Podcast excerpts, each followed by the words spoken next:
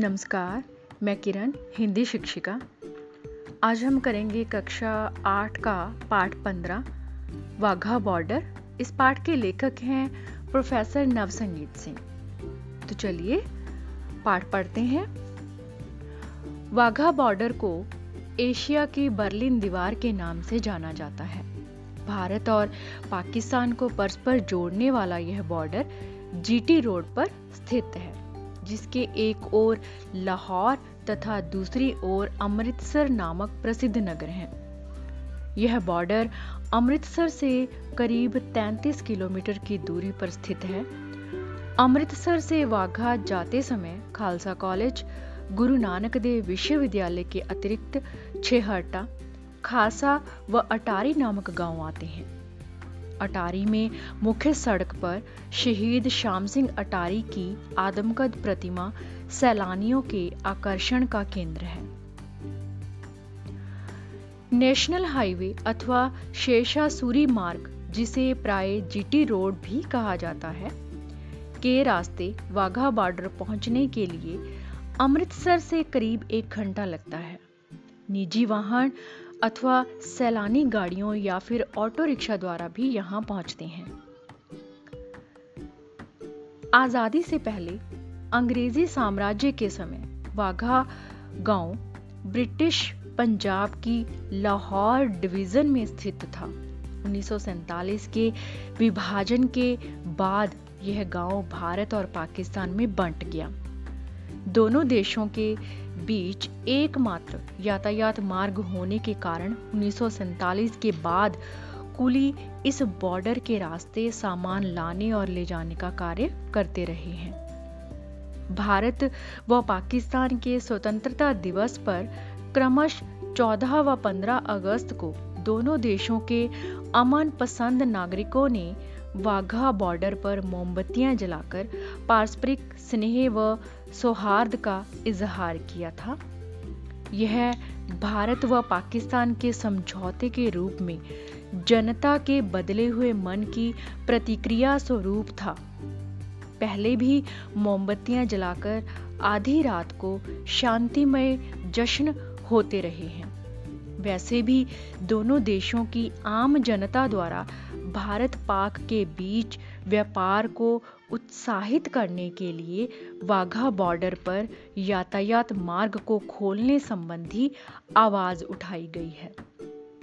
मार्च 2005 को बॉर्डर विषय पर विचार विमर्श करने के लिए भारतीय बॉर्डर सिक्योरिटी फोर्स बीएसएफ का एक दल वाघा बॉर्डर के पाकिस्तानी रेंजर्स से मिला। परिणाम स्वरूप मई 2005 में पाकिस्तान द्वारा पाँच विशेष खाद्य पदार्थों को वाघा बॉर्डर द्वारा कर मुक्त ले जाने की आज्ञा मिल गई। प्रथम अक्टूबर 2006 को पहली बार कुछ ट्रक वाघा बॉर्डर के पार सामान लेकर गए। भारत पाक संबंधों में उतार चढ़ाव के बावजूद इस व्यापार में निरंतर वृद्धि हो रही है। आज सैलानियों के लिए वाघा बॉर्डर एक विशेष आकर्षण का केंद्र है। हर रोज साई झंडा उतारने रिट्रीट की रस्म होती है, जिसे देखने के लिए भारत व पाकिस्तान के सैलानी अपने अपने देश की गैलरी में इकट्ठे होते हैं। ऐतिहासिक जीटी रोड पर बॉर्डर को सफ़ेद रंग द्वारा रेखांकित किया गया है। इस जगह सड़क को लोहे के दो गेटों द्वारा बंद कर दिया गया है, जिसके चारों ओर कंटीली तारे हैं। दोनों गेटों के ऊपर दोनों देशों के राष्ट्रीय ध्वज लहराते हैं। अपने अपने राष्ट्र की सुरक्षा के लिए बीएसएफ के जवान व पाकिस्तानी रेंजर्स 24 घंटे पूरी मुश्तैदी से पहरा देते हैं। बॉर्डर की गैलरी तक पहुँचने के लिए करीब डेढ़ दो किलोमीटर लंबी पंक्ति में स्त्रियों व पुरुषों को अलग अलग जाँच के लिए जाना पड़ता है, जहाँ बीएसएफ के जवान पूरी तरह तलाशी लेते हैं। कोई भी व्यक्ति अपने साथ किसी प्रकार के खाने पीने की सामग्री नहीं ले जा सकता। औरतों को अपने बड़े पर्स ले जाने की आज्ञा नहीं है। फ़ोन व कैमरे ले जाने की आज्ञा है, परंतु फ़ोन जैमर लगे होने के कारण अपना काम नहीं करते। अंदर गैलरी में आदमी व औरतें अलग अलग बैठती हैं। झंडा उतारने की रस्म से पहले स्पीकर ऊँची आवाज़ में देशभक्ति के गीतों का प्रसारण करते हैं। उस समय सारा वातावरण भावमय हो जाता है। लोग जाति, धर्म, भाषा, भेदभाव को भूलकर पूरी तरह राष्ट्रीयता के रंग में रंग जाते हैं। इनमें अधिकांश स्त्रियाँ होती हैं जो अपने भावों को नृत्य द्वारा भी प्रकट करती हैं। इस सारी कार्यवाही में बीएसएफ के जवानों की मुख्य भूमिका होती है। बीएसएफ के जवानों द्वारा भारतीय दर्शकों को, जिनमें विदेशी भी शामिल होते हैं, तीन तरह के नारे लगाने की इजाज़त होती है। नंबर एक, हिंदुस्तान जिंदाबाद। नंबर दो भारत माता की जय, नंबर तीन, वंदे मातरम। पाकिस्तान क्षेत्र में वहाँ के पाकिस्तानी रेंजर्स द्वारा पाकिस्तान जिंदाबाद के नारे लगाए जाते हैं। भारतीय दर्शकों में विशेषतः लड़कियों और स्त्रियों को हाथ में तिरंगा झंडा लेकर मुख्य सड़क पर गेट के भीतर कुछ कदम दौड़, दौड़ने की इजाज़त होती है।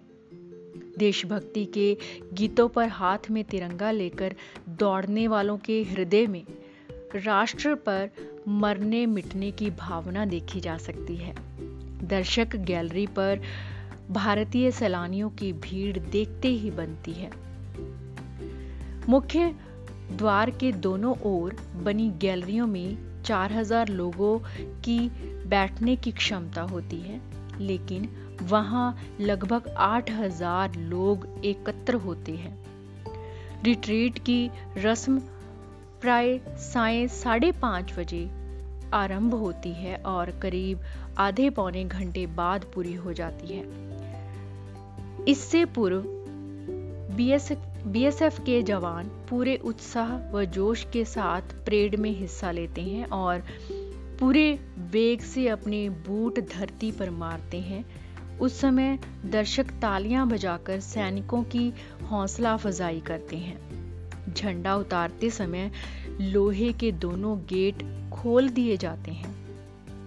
दोनों देशों के सैनिक एक दूसरे से हाथ मिलाते हैं। व धीरे धीरे दोनों देशों के जवान संगीत की मधुर ध्वनि में अपने अपने देश के झंडे उतारकर संभाल लेते हैं और गेटों को पुनः बंद कर दिया जाता है।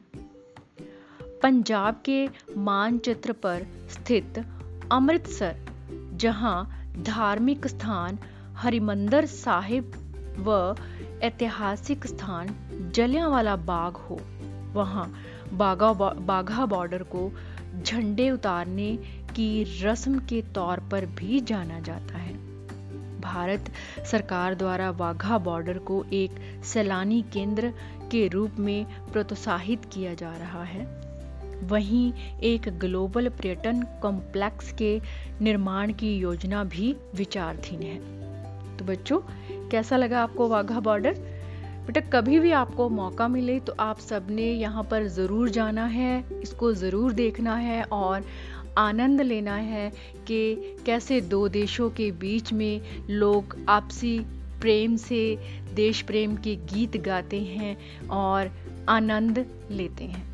बहुत शुक्रिया।